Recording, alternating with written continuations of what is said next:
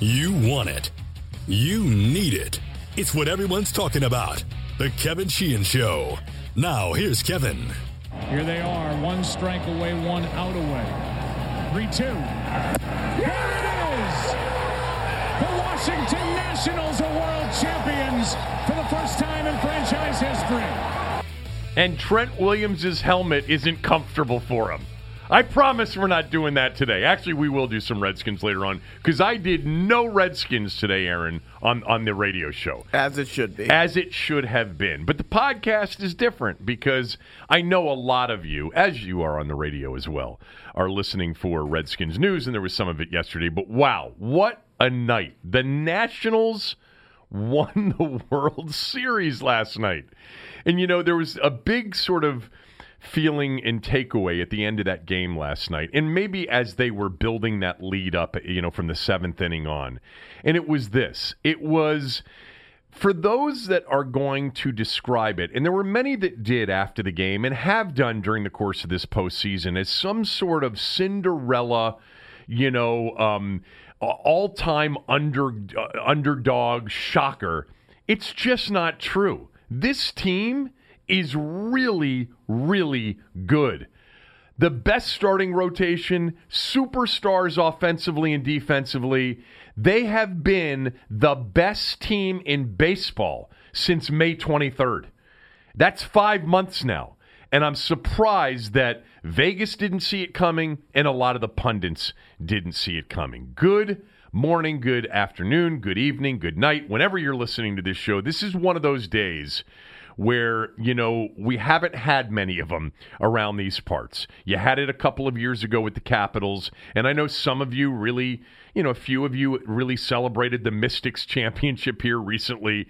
But for the four major professional sports, it is just the second title.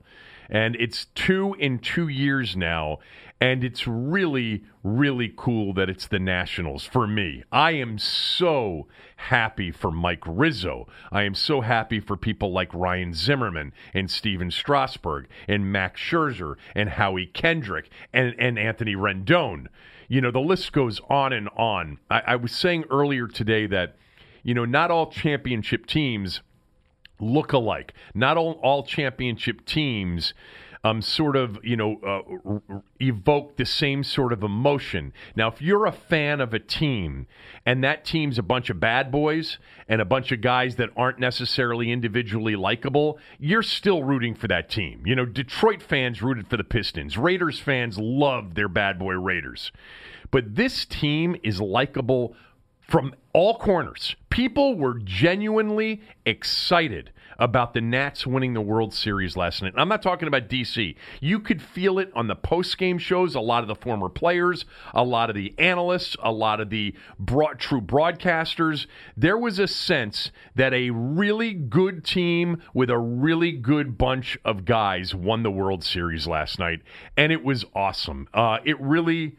Uh, you know, we're not getting comfortable with championships at this point. It's just two and two years. All right. But from going from a city that seemingly never won anything, and, you know, you get that reputation of DC, Sports City, they don't win anything. They haven't had a team win anything since when? You know, uh, 1991 was was what we talked about for so many years, and now twice in two years. There's going to be another parade, people, another downtown parade on Saturday at 2 o'clock. You know, Saturday afternoon, 2 o'clock crazy time for a parade, sort of, but whatever. Um, we'll we'll we'll certainly be there for it. The Caps thing uh, two years ago was really cool to be there. Um, it is fun to win, and when one of your favorite teams wins it all, uh, there's nothing better. Um, I, I want to start though with sort of a macro view of the city because I think we've sort of talked about this to a certain extent. Aaron, Aaron's here by the way. Tommy's not going to be here today. Um, he's on a flight back, so he will uh, be in tomorrow. Um, but this team you know, had a great season regardless of what happened last night. They had a memorable October regardless of what happened last night. Um, but this was a great baseball team. This was a team that's been 86 and 43 since May 23rd. They were really good. This was no fluke. This was no Cinderella story. One of the most re- remarkable things about this series is that after the fact, you know, I think everybody's realizing how great they were. But Aaron, going into it, nobody gave him a shot against the Dodgers. Nobody gave him a shot against the Astros. They were massive underdogs in both series. And they ended up beating a team that won 106 games, 107 games. They had phenomenal starting pitching, legit stars who are really hard to get out. All right, Rendon and Soto for starters, professional hitters like Eaton and Cabrera and Kendrick. You know, uh, but beyond all of that, like, how did people miss out on the fact that this was a team that was 74 and 38 from May 23rd on? They were they they, they were rolling through the postseason. This is not NC State or Villanova. You know, in 1983 or 1985, they were just damn good. Really uh, one of the better teams and one of the better runs in recent major league history. You know, uh, you were you're thinking about a comparison. The comparison to me would be those 01 Diamondbacks teams, a team With that was pitching. very very great pitching, very good hitters. Luis Gonzalez was, you know, an MVP candidate that year. But they were overshadowed. They were facing these other just juggernauts in this in that case the Yankees in this case the Astros who were a juggernaut. The Astros were one of the best teams we had seen in baseball for the past couple decades and that's the re- that's the reason why it, it, this snuck up on some people and why I don't know where did Game Four ended up going up off. I know that was close; it was bouncing back and forth. But why the Nationals were underdogs in every single game, with the exception of Game Four, yeah. in this World Series. That's what it was. It, it wasn't so much a knock on. Of course, the knock was the bullpen, and they just decided, you know what, we won't use the bullpen. Yeah. Which, which ended up working. You, you know, there was questions about whether it would or would not working uh, would or would not work. Sorry, I'm still uh, yeah. tired from the celebration. Well, the, the point night, is, is yeah. the point I'm trying to make is this wasn't a plucky little no. train that you know that that tried hard. But it, will be remembered like that Diamondbacks team, who is now remembered not necessarily yeah. as a plucky little little train, but as a underdog who I don't know about overachieved, but an underdog who pulled off big upsets in the playoffs. Bottom line is, if you take the last five months, not the last month, the last five months of the season, the Nationals were the best team, and they proved it uh, with a hot run through the postseason. You know, they were fortunate. You know, I've mentioned this many many times over the last month. They were fortunate to get by Milwaukee in the wild card game. You know, they needed some questionable, uh, certainly some questionable bullpen management by Dave Roberts to beat the Dodgers in Game Five. You know, but again, 86 and 43. They were winning two out of every three games over a five month period, and they beat a team that won 106 games and a team that won 107 games to win it all. They were the hottest and they were the best team at the end of the regular season, and they were the absolute best team in the postseason. Yeah, they were a wild card winner, but those who identified this before the, the playoffs started were few and far between. There were a couple of people that said, hey, they're dangerous because of their starting pitching, but almost everybody said the same thing that they can't get it done because they have a major flaw, a, an historically bad bullpen. But what did Dave Martinez do, as you just mentioned, Aaron? he managed around that bullpen. He didn't use it, basically. And you can do that in the postseason. And he did it as aggressively and smartly as anybody's done it in a long, long time. Um, Dave Dave Martinez did a phenomenal job managing, you know, around this clear flaw. And then I am so happy today for Mike Rizzo. I like Mike Rizzo a lot.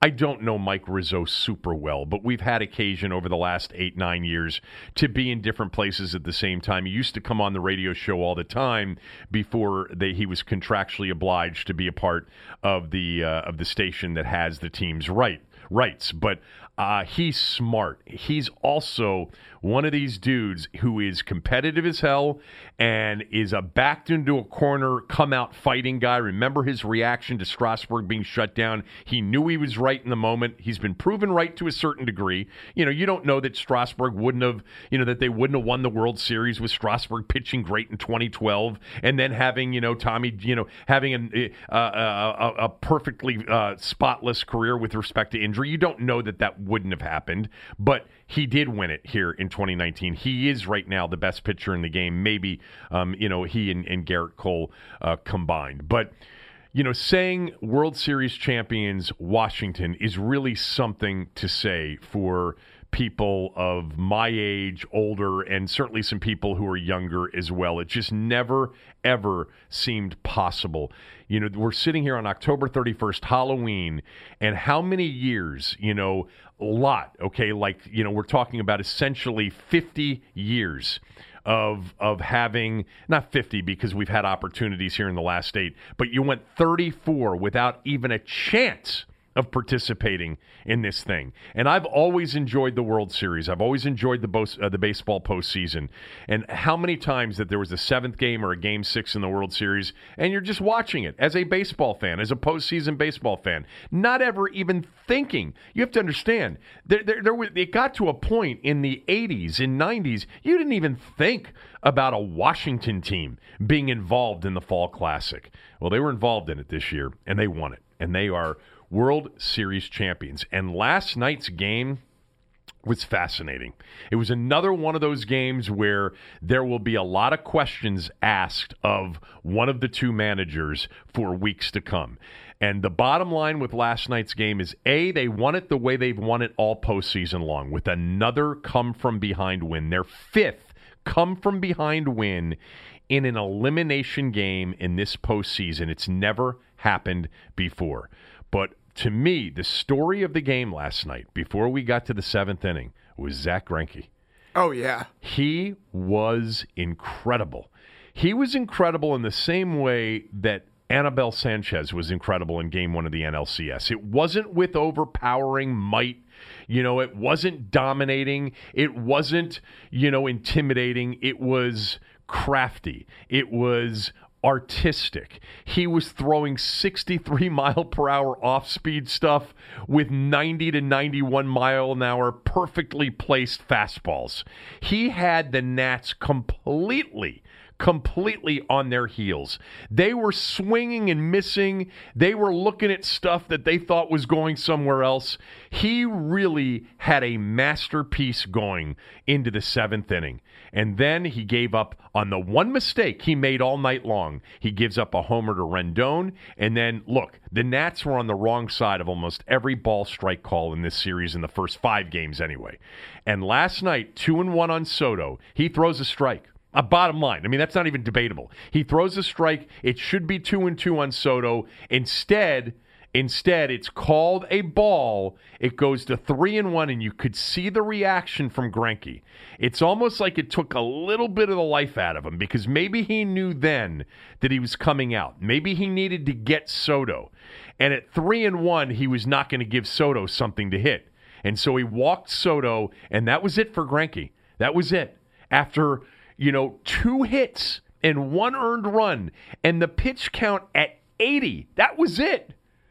This dude I mean, go through his innings. One, two, three, top of the first. All right. Now, he did um, in the top, uh, uh the second inning, I'm sorry. He gave up the single to Soto, and then he got Kendrick to ground into a double play. So it was three batters faced in the bottom of the second. One, two, three, top of the third. One, two, three, top of the fourth.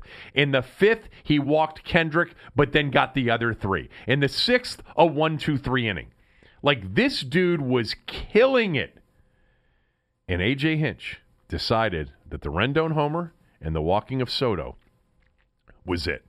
And this is where we get into this conversation, Aaron. And I, I want to have this conversation here for about two minutes about analytics and all of the analytics people out there when it comes to this sport more than any other. And to me, you know, I am open minded. I like as much information as I can have. I would never, ever in any of these sports manage or coach based just on numbers and math, just based on historical numbers and probability. I would never manage that way. I would never coach that way. I think context is everything. I think understanding, you know, your players and the psychology of, of where they are in the moment is just as important. However, this was my reaction when Greinke got pulled. CJ sent me a text. He said, "Oh my God, did Hinch just make a mistake?" I've been brainwashed into this because I was expecting him to get pulled. And I said, I texted him back and I said, maybe he got him out just in time. Because that's what you hear from all the analytics people. You take him out one pitch too early rather than one pitch or one batter too late. I have no idea what what Zack Greinke would have done moving forward. Have no idea. But I would have never felt that way two or three years ago. But I felt it coming. Like, look, AJ Hinch was hoping to get five innings from Greinke, but he was getting at that point he had six and a third, and he was still dealing. All right, this he had one bad pitch, and then got robbed on a two-one pitch to Soto, and yet I'm sitting there and I'm like, I think it's probably time. It sounds like they know what they're doing. They understand where he is. They understand what's going on with his arm angle, with his velocity, with each of his pitches. They know.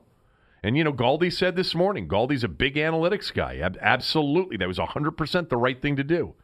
But in hindsight, been better off leaving Greinke in there than pitching Will Harris.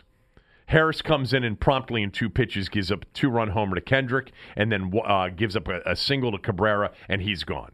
You know, some will say maybe the bigger mistake was he should have taken Greinke out, but he should have put Gerrit Cole in, or he should have put Osuna in. You know, it was a high leverage spot, you know, air quotes, high leverage. You know, you put your best pitcher in there. And Will Harris really probably wasn't the best pitcher, although he was a good reliever this year. He was a little bit gassed, too. He talked about that apparently from the night before. Remember, he gave up the home run the night mm-hmm. before to Rendon. So, what did you think? I thought here was the interesting thing. Greinke looked rattled by that ball call, the, the the bad call. He did. It looked like he was kind of muttering to himself. You saw Soto, you know, do the Soto thing with him. He did look a little bit rattled, and it might be a situation where the manager saw that. You know, he had just made a bad pitch to Rendon. He made that miss. He was talking to himself a little bit, and with someone like Greinke who does get in his head some, you know, get his own head sometimes, it might have been a mistake. It it might have been a mistake to, uh, or it, it might be the right move to pull him there. But yes, obviously in hindsight, it was a mistake. I do want to address one part of that, the Gerrit Cole aspect. You were never putting Gerrit Cole in in that situation. This is a guy who has never, since college, come out of the bullpen in any situation. If you are, why pitching, was he up pitching? Why was he up on. warming up? Because you could have pitched him, but you had to give him a clean inning. You weren't bringing him in mid inning. Like that's not something Maybe he could have done it, but it's not something that I'm trusting him to do in that situation. A starter in general, I want him to have a clean inning. Yeah, I mean, I, I know that that's the the uh, I know uh, uh, people agree with that. I personally, I think you're trying to win a game, and you need to get you need to get a dude out. You need to get Howie Kendrick, yeah. and you need to get uh, Cabrera out to, to end the inning and to, to, I think Osuna was the right call. Yeah, well, Osuna would have been a guy, but you know, typically a closer has you know a full inning. I, I don't know how many four out saves he has. He's he's had a decent. okay, yeah. well the bottom line is is that I, I, bring it up because I know all the analytics people were like, "Yep, they took him out just in time um, because it was getting late early for him." Uh, and typically in the past, I would have been like, "What is he doing? You're going to take this dude out with a two hitter, one mistake." and a bad break on a ball strike count, and you're going to take him out? The Nationals are flailing against this dude. Now, it was also what, the third time around in the order? You know, and, and I'm sure he was hoping to get, you know, the, the, I, am sure he was hoping to get him through three or four times around the order. When, when they came up in the seventh, is that their third time around the order fourth? Third. Yeah, third. So, um, but anyway, I personally two three years ago would have said, "Got to pull him." I, I mean, got to keep him in there. It's nuts to pull him, but I've been brainwashed by all these people because I saw it and felt it coming. And I actually said to myself, and I texted CJ back, and I said, maybe they got him out just in time. We'll see. Uh, it didn't turn out well for Houston. It turned out great for the Nats. And the middle of that lineup, you know, starting really with you know Eaton in the in the two spot, Eaton, Rendon, Soto, Kendrick. Do you know they had 78 RBIs in this series, in the playoffs, excuse me? 51 of the 78 RBIs. Eaton, Rendon, Soto, Kendrick. That's amazing. That is what happened in this postseason. At every turn, in every big spot, it was one of those four guys that came through. And they all at times seemed un you know, very difficult to get out. Rendon really more than any of them. Rendon was the guy that when he got out or he didn't make great contact, I was shocked. I mean, he well, was you saw so that good. stat going after the uh, home run last night, right? How like the outrageous numbers he put up. It was like oh. after after the seventh inning in elimination games, it was walk, home run, double, double, walk, home run, double. That's right. They put that up there, and then he flew out to center in the eighth. By the way, last yes. night, um, with uh, with I think one base runner on. Um, but there, I, I don't, I didn't write it down because it was it popped up pretty quickly. But essentially, Rendon in the postseason seventh inning on, had a stretch where it was, you know, nothing it, it was but in elimination games. In elimination games. Yes. It's seventh inning on. So the Milwaukee game, the Dodgers, uh, two, games two, games against the Dodgers, and the two games against Houston. That it basically, all it was were walks, singles, doubles, and home runs. He didn't have any outs until last night in the eighth inning um, when he flew out to center on a pretty well hit ball. Here we go. Yeah, uh, Actually, elimination game wasn't. this postseason. Anthony Rendon walk, home run, double, double, home run, double, home run. That's unbelievable. I mean, that's almost, that's incredible, actually. Um, couple of key portions to the game. So Scherzer, you know, didn't have his best stuff. I mean, bottom line, Scherzer was putting a lot of people on base. Th- these were not stress-free innings for him.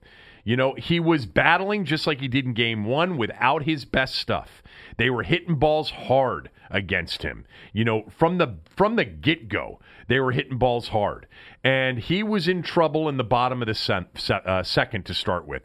Gurriel homers, and then you go Alvarez and Correa back to back.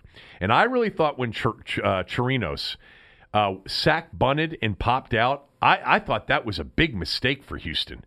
You know that that's one of those moves. That's a National League move. You know, you got one in, you got runners on first and second, and your eight hitter's going to sack bunt a, a guy, by the way, who's hit two home runs in the World Series. Like, what were they doing there? Did they think because it's the second inning at that point, and you got Greinke, who you're not expecting him to throw what he ended up throwing. You're expecting you're going to need runs tonight. I was shocked. That was a huge out for the Nats to get right? Uh, Chirinos pops out on a sack bunt attempt, and then he gets out of that inning, by the way, with a catch by Soto in left field on a hard hit ball by Springer to end that inning with runners on first and second, or runners on second and third, excuse me. Then in the bottom of the third, you know, he walks Bregman. Um, he's already uh, allowed Altuve on. He's got two runners on in the bottom of the third. He's got two runners on in the bottom of the fourth. You know, he, uh, Reddick singled, Springer walked. He was each of these innings, and, and what did we keep seeing pop up? The same thing we saw all weekend long for the Nats. They are leaving men on base, and they are 0 for whatever with runners in scoring position. And I really felt like the 2 nothing was a big problem for Houston. I really did feel that way as the game was getting deeper and deeper. I was like, except for the fact that they couldn't hit Greinke. Like, but I was like, is that going to last? You know, but the problem was if it lasted until they got to Gerrit Cole, that was going to be a problem too.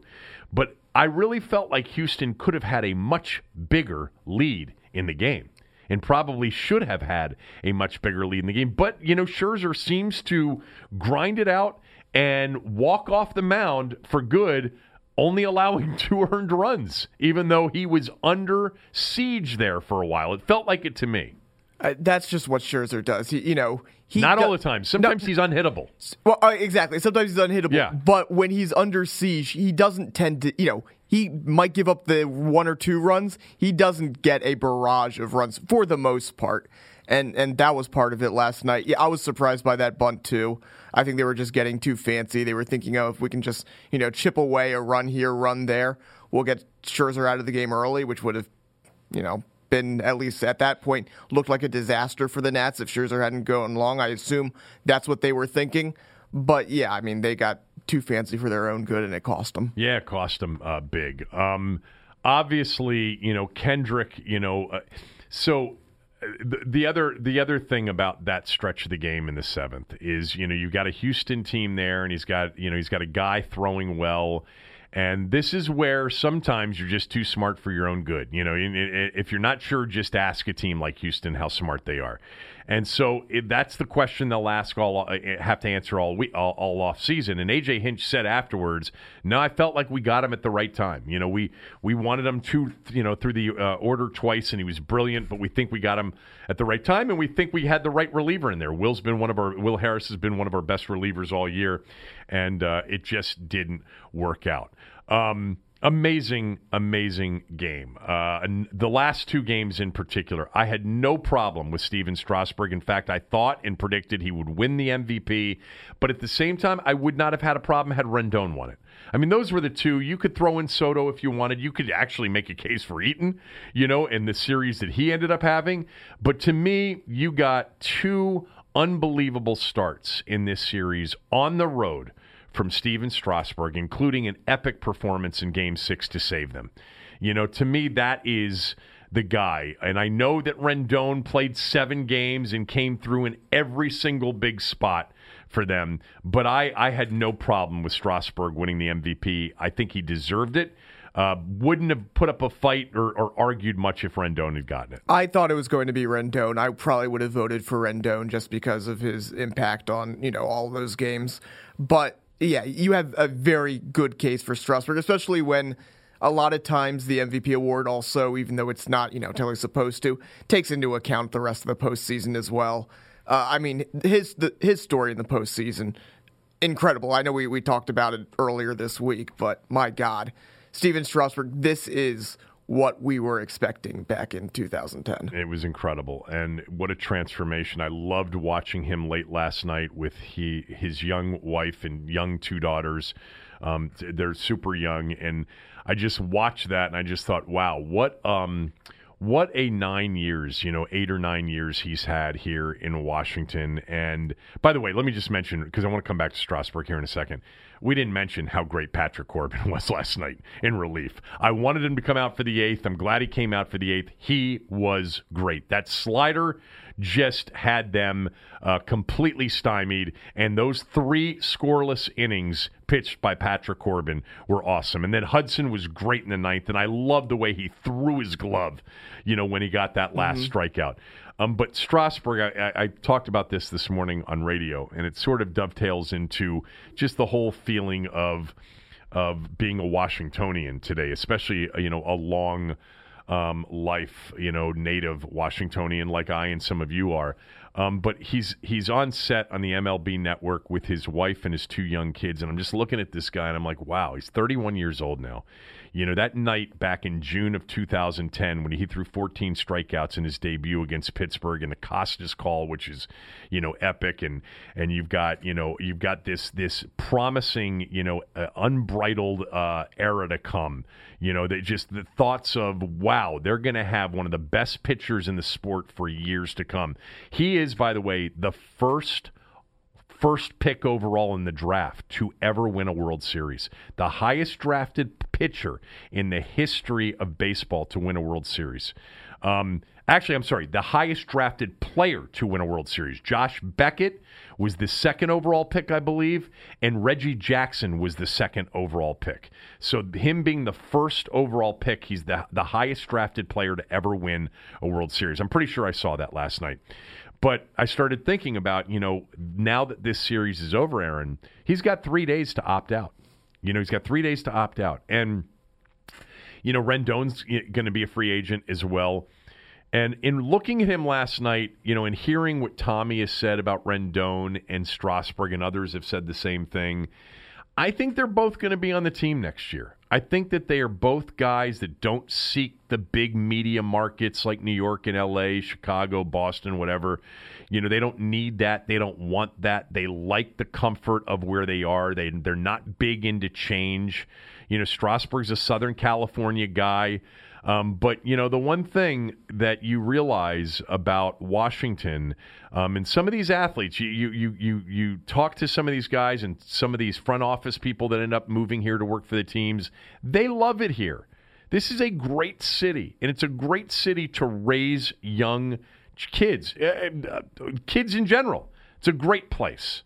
And so maybe Strasburg understands that and wants that, and I hope he does, because I would hate if he and Rendon aren't on this team how ep- year. How epic would it be if they, they fly back? You have uh, Lerner negotiating there, and then at the parade they announce that uh, they've given Strasburg a new contract. It would be awesome. It, it really would be. I I, I want to see this team back next year intact, and that mm-hmm. means more than anything right now. Rendon and Strasburg. Just give them a blank check. Well, you got you're going to have to with Rendon yes. because Rendon's going to be able to get he he will get numbers that are ridiculous. Remember this postseason, you know, was awesome and it ends up in a World Series title.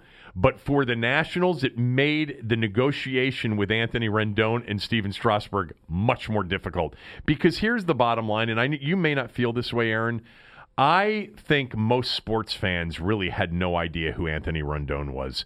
And a lot of baseball fans just didn't know how good he was. The hardcore baseball people knew.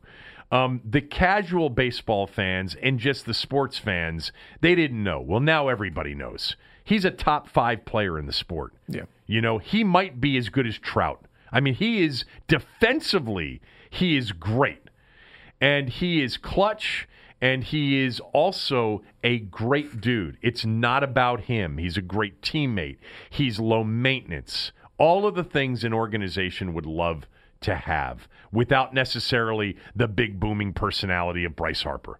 By the way, when you think about this too, Patrick Corbin last night and spending all that money on Corbin, which wouldn't have been spendable if they'd spent it on Bryce Harper. I loved Bryce Harper. I think they would have been great with Bryce Harper, but boy, did they need Patrick Corbin last night. That, yeah. that, that contract came through last night. It was what I was I was sitting. I went to Nationals Park for the watch party. And was oh yeah, how with, was that? Oh, it was crazy. It was. I mean, it was a little bit dampered early on because of the rain, and people were in the concourse or in the club level, you know, inside. But you know, throughout the night, it start it stopped uh, raining more and more, and, and by the end, it was absolutely crazy. But I, I was sitting with some friends, and they were all freaking out. They didn't want to see Corbin in this game, and Corbin just that was the performance of a lifetime for him. Oh yeah, it was unbelievable. He had he also had that four out performance in the Dodgers series as well. Couple of things from the series. Um, the the three winner take all games that the Nats won during this postseason. First time that's ever happened. The Milwaukee game, the game five against the Dodgers, and the seventh and deciding game last night. We know about the seven straight road, uh, the six straight road wins in a World Series. Now it's seven, like the first ever World Series, the first ever series, period, best of seven in any sport where you had six road teams win, but never obviously have you had all games won by the road team. Not in Major League Baseball, not in the NHL, not in the NBA, any best of seven. Mention the come from behind in the five elimination games. How about this? The second team ever to win a World Series where they were 12 games or worse below 500. The last team to do it was the 1914 Boston Braves. That's 105 years ago, boys and girls. A couple of other things, real quickly, that I wanted to mention. Number one, did you see Gerrit Cole what he what he did after the game? I did see this. Yes, Gerrit Cole, who is going to be a free agent. Um, when he was interviewed, he had a hat on. It was a Scott Boras Corporation hat. Um, and he said the following um, in the locker room after the game. Quote i'm not an employee of the team. I guess as a representative of myself in me in terms of how he was going to speak after the game. That is one first rate tool moment by somebody. That's a true colors moment. That is a you know, you just lost your team and you just lost game seven of the World Series, and he was making it very clear that the team that he's been a part of and that just lost game seven doesn't mean anything to him anymore. That's stupidity, by the way. His talent, his incredible pitching ability is going to get him a great contract. But I'll tell you what, that's one of those things where if your team interested in signing him, you look into him a little bit deeper than you once did because that is not a great way and uh, to handle something. It is a terrible look to have Scott Boras Corporation hat on your head and to be talking about how you're not an employee of the team anymore. Like, hey, it's over. I'm glad I'm leaving. I don't want to part of you, and I don't want to be a part of you anymore. It, it, it's it's really off putting. Um, and I kind of liked Gerrit Cole throughout this postseason. I thought he was really good as an interview after these games, and obviously he was an electrifying um, pitcher to watch. Last thing on the World Series. So um, I said this on the radio show, and I got a bunch of feedback, um, both positive and negative on this. But basically, for the first um, night of, of October when they played Milwaukee, and then really when you started to see what I'm going to describe here in a moment, it, it happened at the end of the Dodger series because they were on the verge of winning the National League Division Series and they were advancing to the National League Championship Series for the first time as a franchise. And during that stretch, you saw a lot of references to Montreal. A lot of Andre Dawson, Tim Raines, Gary Carter, and the Expos in the team's history in Montreal. And I said this before in the podcast earlier in the month. I said, you know, to be honest with you, I, I don't.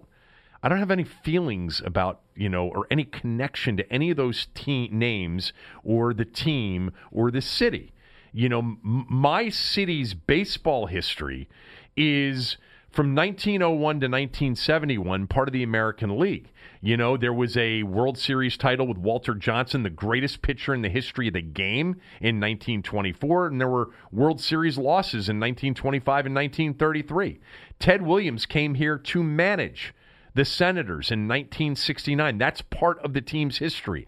I remember the Senators before they left in 1971. I yearned for another team when I was a young kid and into baseball in the 70s and in the 80s. All right? The references to Montreal for me just didn't connect. And what I really liked about the World Series, and it really started to happen towards the end of the National League Championship Series against St. Louis, is that all of the references were to Washington and Washington's history in baseball.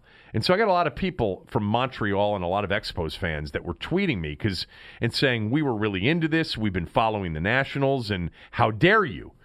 And and listen, I understand there's a parochial, regional, you know, sort of um, feeling, maybe even narrow-minded view when I say that, but it's the way I feel.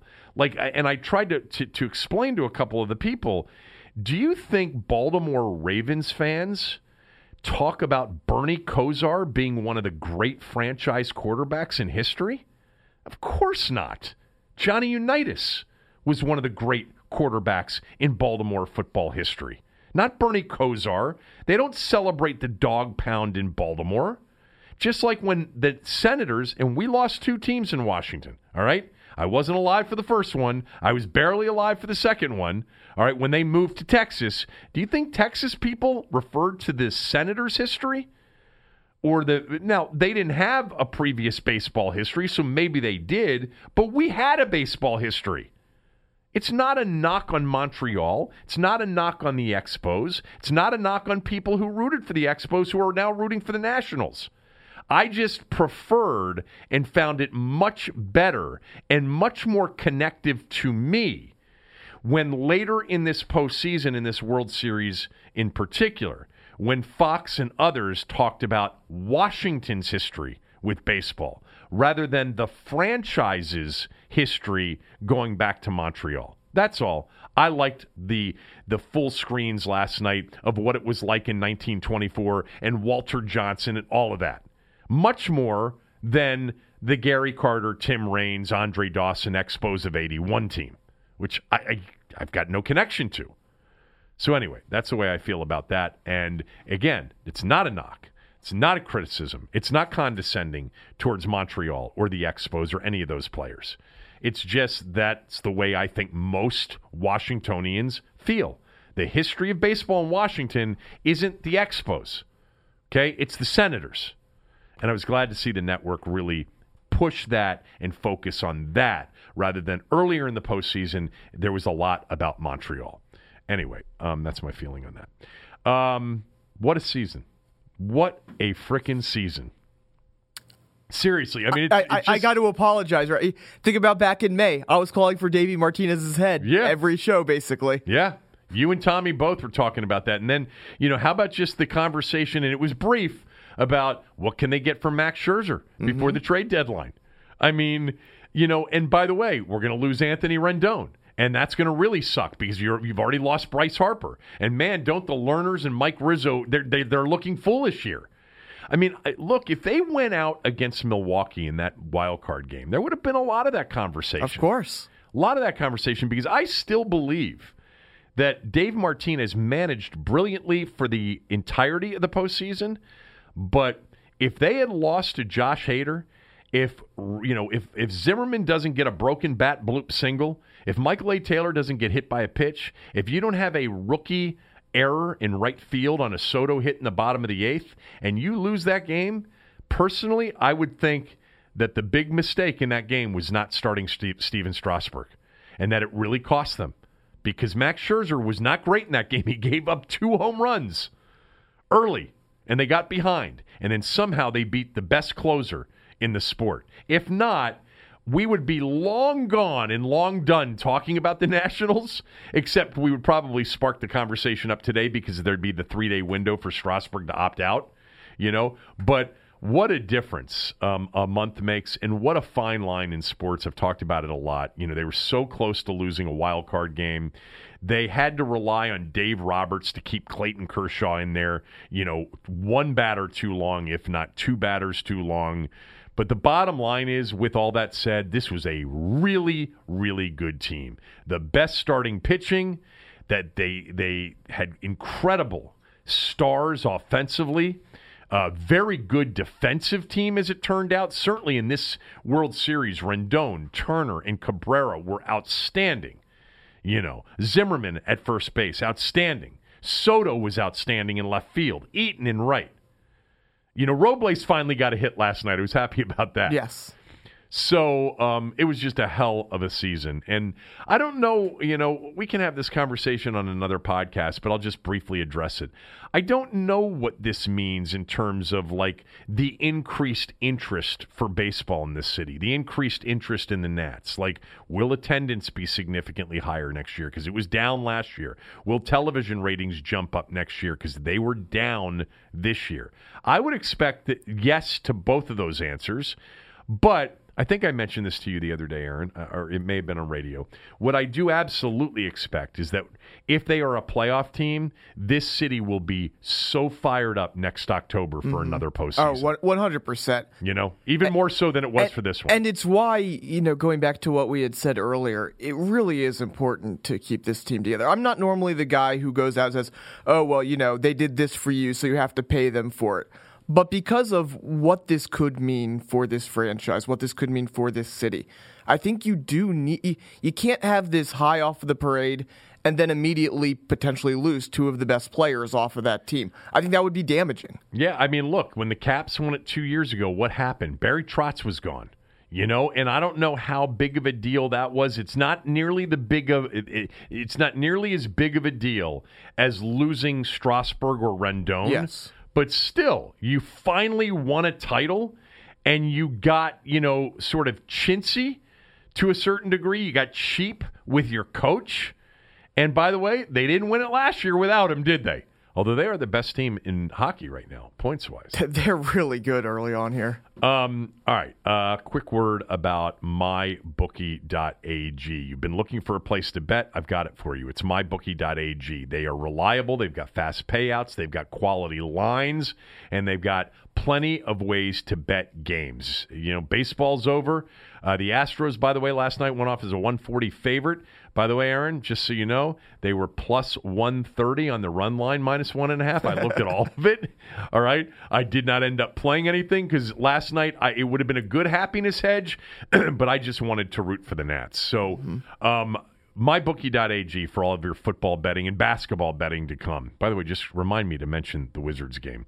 Uh, last night because it's just a, a phenomenal uh, basketball game that I didn't see any of, but I did record it, and I may go home and watch it because it was crazy good uh, for a regular season NBA game. But anyway, mybookie.ag is reliable, guys. There are lots of places that aren't. This place is big. They're proven. They've got lots, thousands and thousands of customers. You'll get paid if you win. They've got solid lines. Just go to mybookie.ag and use my promo code KevinDC. If you do, they will double your first deposit.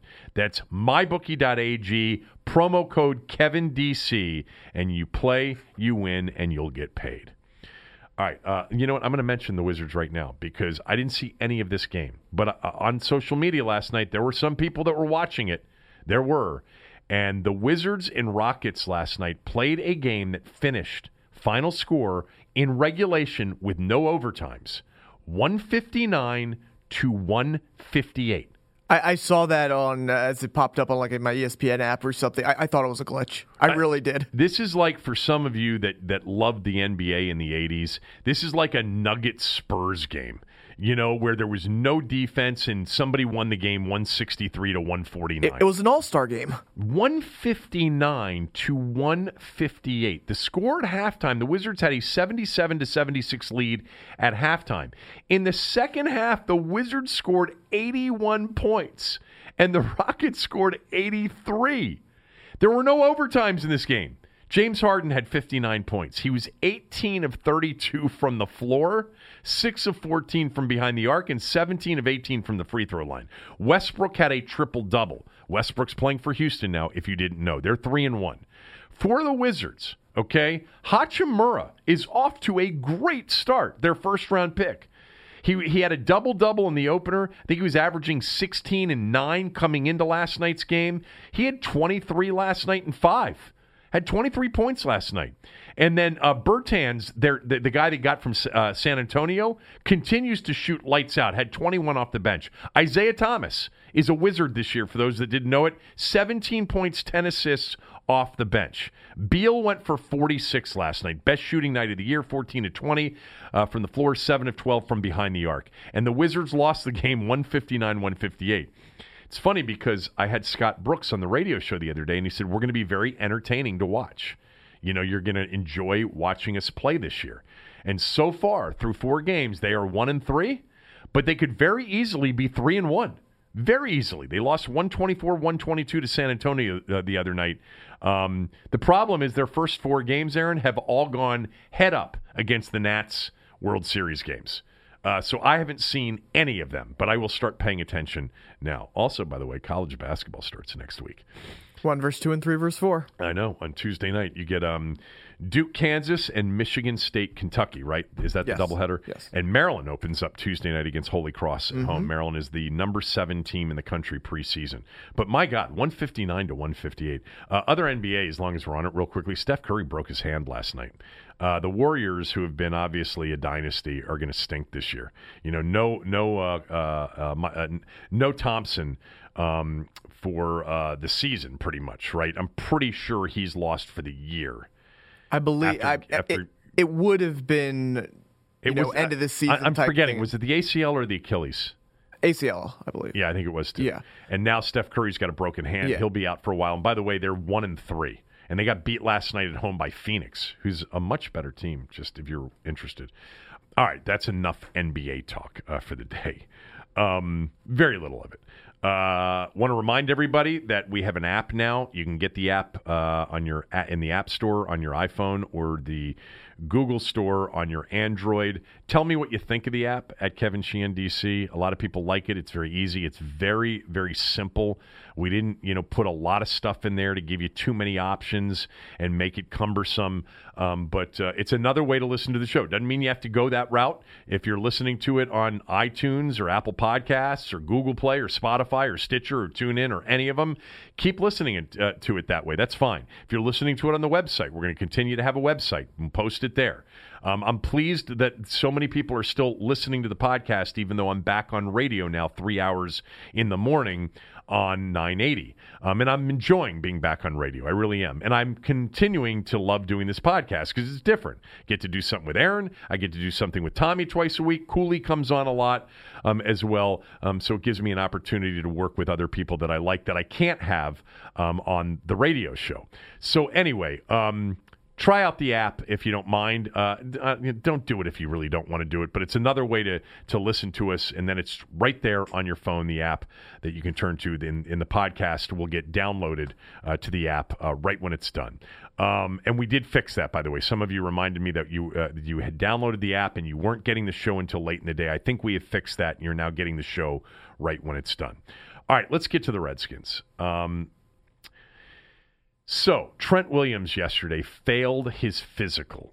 All right. Uh, he's not going to play for the Redskins, just so everybody understands that. The chances that he's going to play for the Redskins again are like 3% at best. Um, he ended his holdout on Tuesday. And the reason he didn't pass his, pass his physical is because there was discomfort when he put on his helmet. Now, remember, he underwent that surgery to remove the growth on his head, the, benign tumor, we believe, on his head in the offseason. Um, Callahan said he would have passed the physical otherwise, and he said that, you know, there might be a need for a specially designed helmet.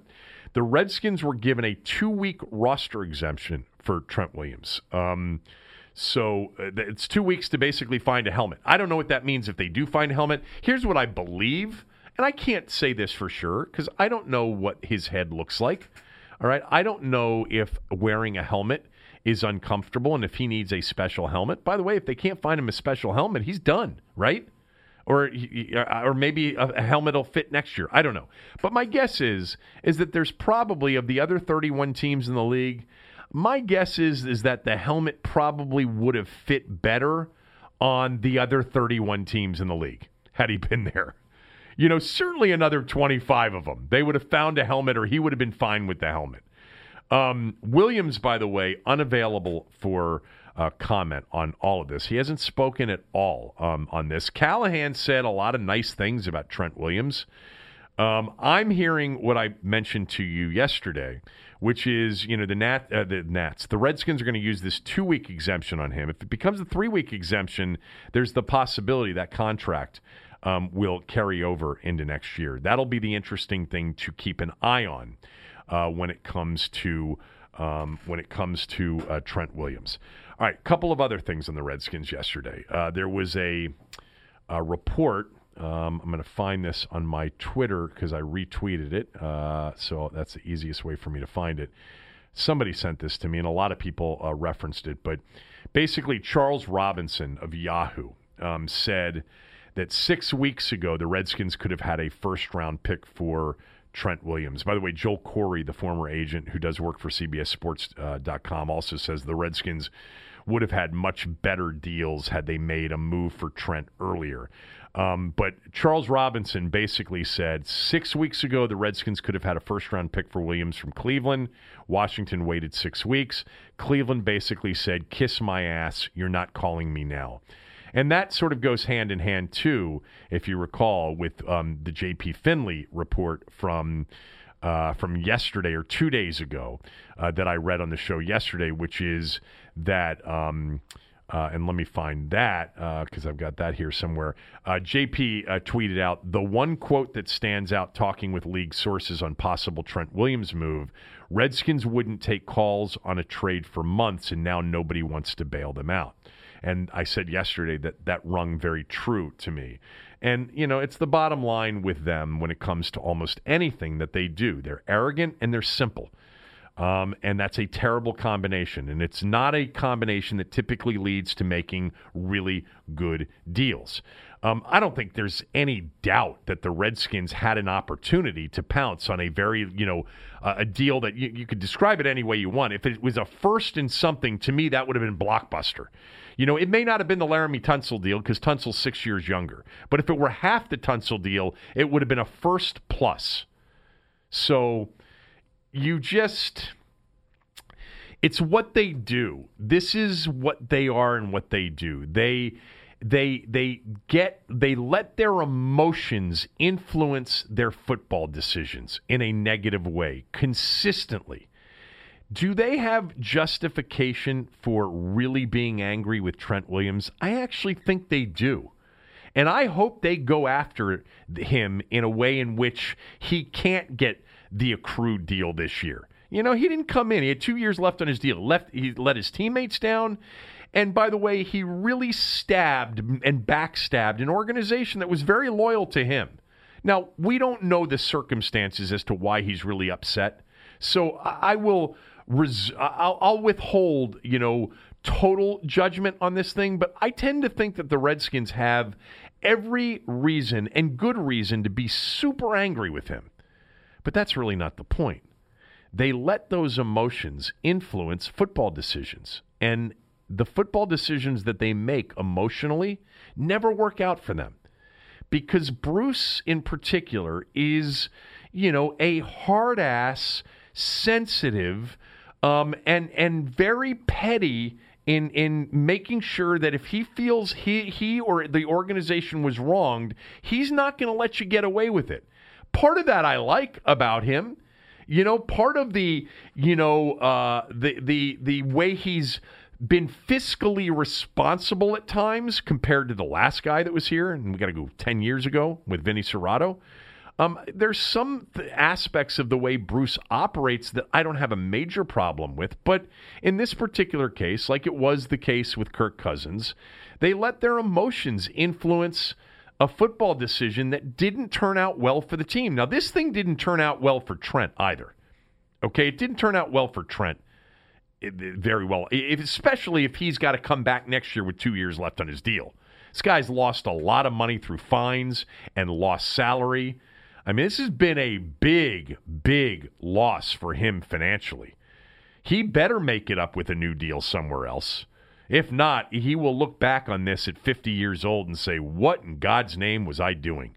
How did I throw all of that money away for that?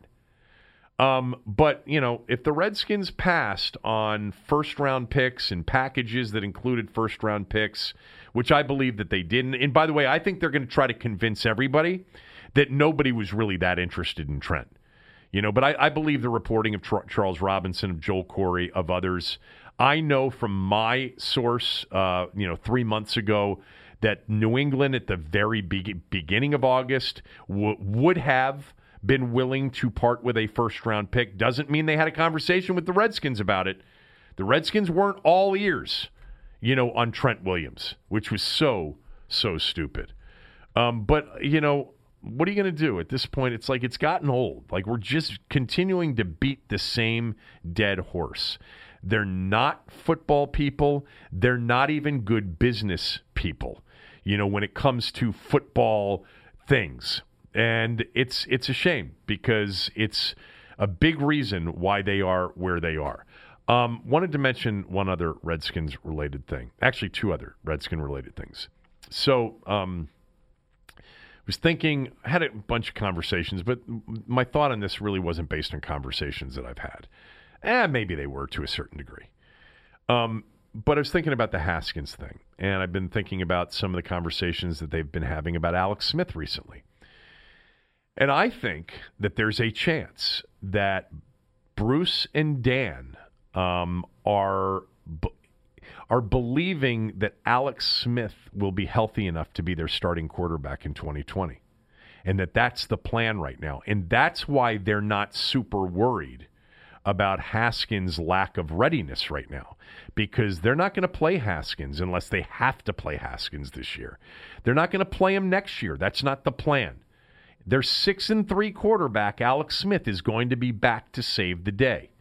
You know, with this wonderful team that's so close that they've been building, but they just haven't had a good coach and they haven't had good enough quarterback play. Trust me on this.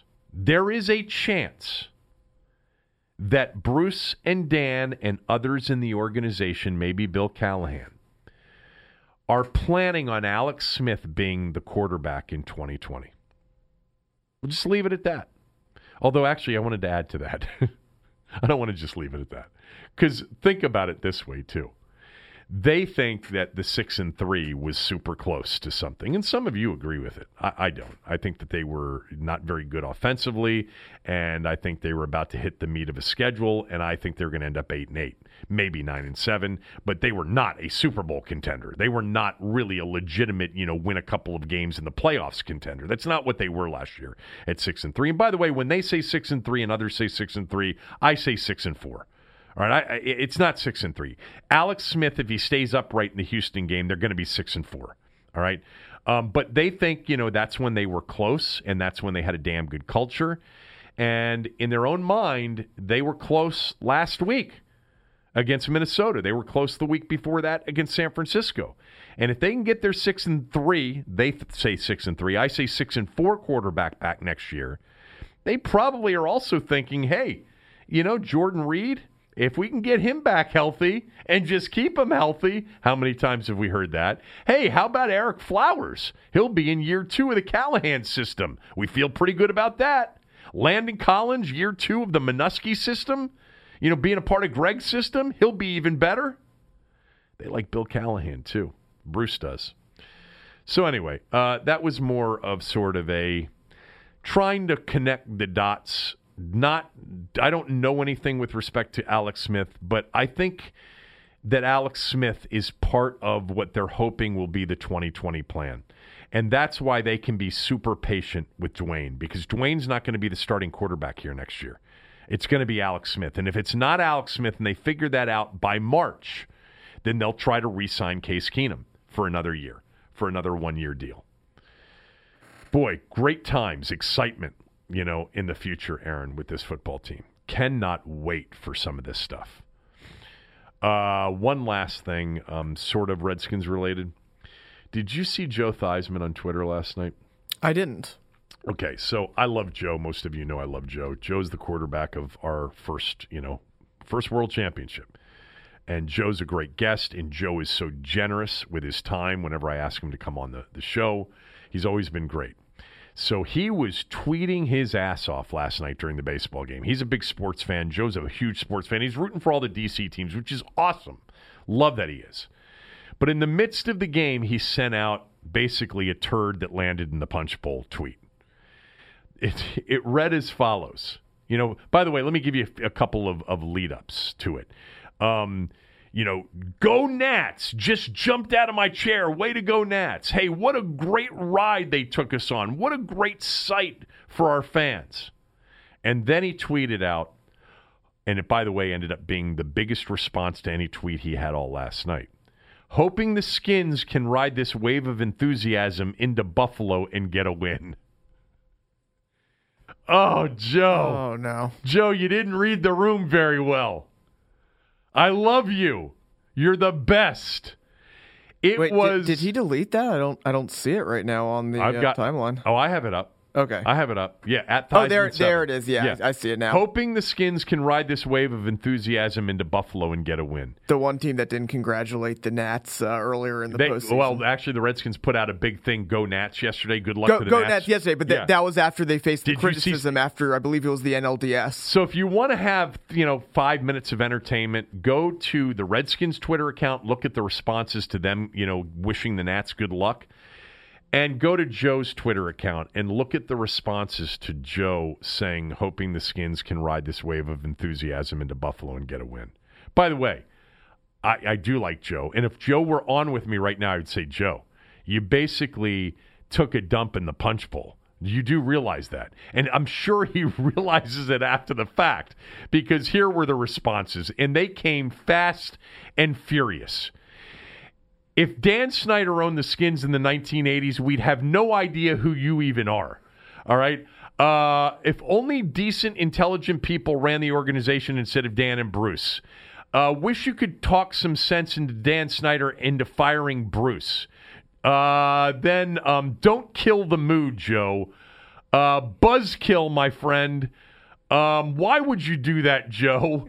Um, then you know, uh, you know, love you, Joe, but you know, then you've got you know all these you know gifs and gifs of you know Jerry Seinfeld. I'll tell you, I don't see that happening, Joe, going into Buffalo, and you've got you've got a bunch of different. You've got the one um, a gif where you've got the hot chick walking away from the dude with his girlfriend, and the dude's got DC on him. His girlfriend has Redskins on him, and the hot chick walking away is the Nats. And of course, you have all of the hashtag fire Bruce Allen stuff. Um, let me find a couple of other good ones. Um, I mean, it's just, it goes on and on. Uh, you know, a lot of it's just, you know, oh, Joe, I hope they get blown out and the realization of Dan Snyder that this team will never have this kind of season under his leadership only intensifies. Um, Here's another one. I'd rather lose every game 60 to nothing until they're bankrupt and that disaster known as Dan Snyder is forced to sell the team. Joe, I love you, but the Skins have not shared any love with the Mystics, Caps, or Nats. They keep thinking they own the town. Um, anyway, it just goes on and on and on. It's it's hysterical. I mean, Poor Joe had no idea, I don't think, what he was in for when he sent that tweet out. And who knows? Probably Joe is probably not even looking at the responses. Although I think he did actually. I think he may have responded to that one. Oh, he responded to somebody who said, Don't kill the mood. He said, Not trying to, I'm just hoping. Anyway, uh, that was that. All right, uh, that's enough of that. Um, no smell test picks tonight. Uh, I think I would lean Arizona tonight, but I'm not going to play it. I, would probably lean West Virginia tonight a little bit at Baylor, but I'm not playing those uh, games. I'm probably not going to play anything. I'll have a full smell test tomorrow um, on the podcast. Uh, thanks to Aaron for hanging out with me today. Tommy will be back tomorrow because he was on a plane today. Um, but we'll be back tomorrow to preview the NFL weekend, and we'll have some more Nats talk with Tommy as well. Have a great day.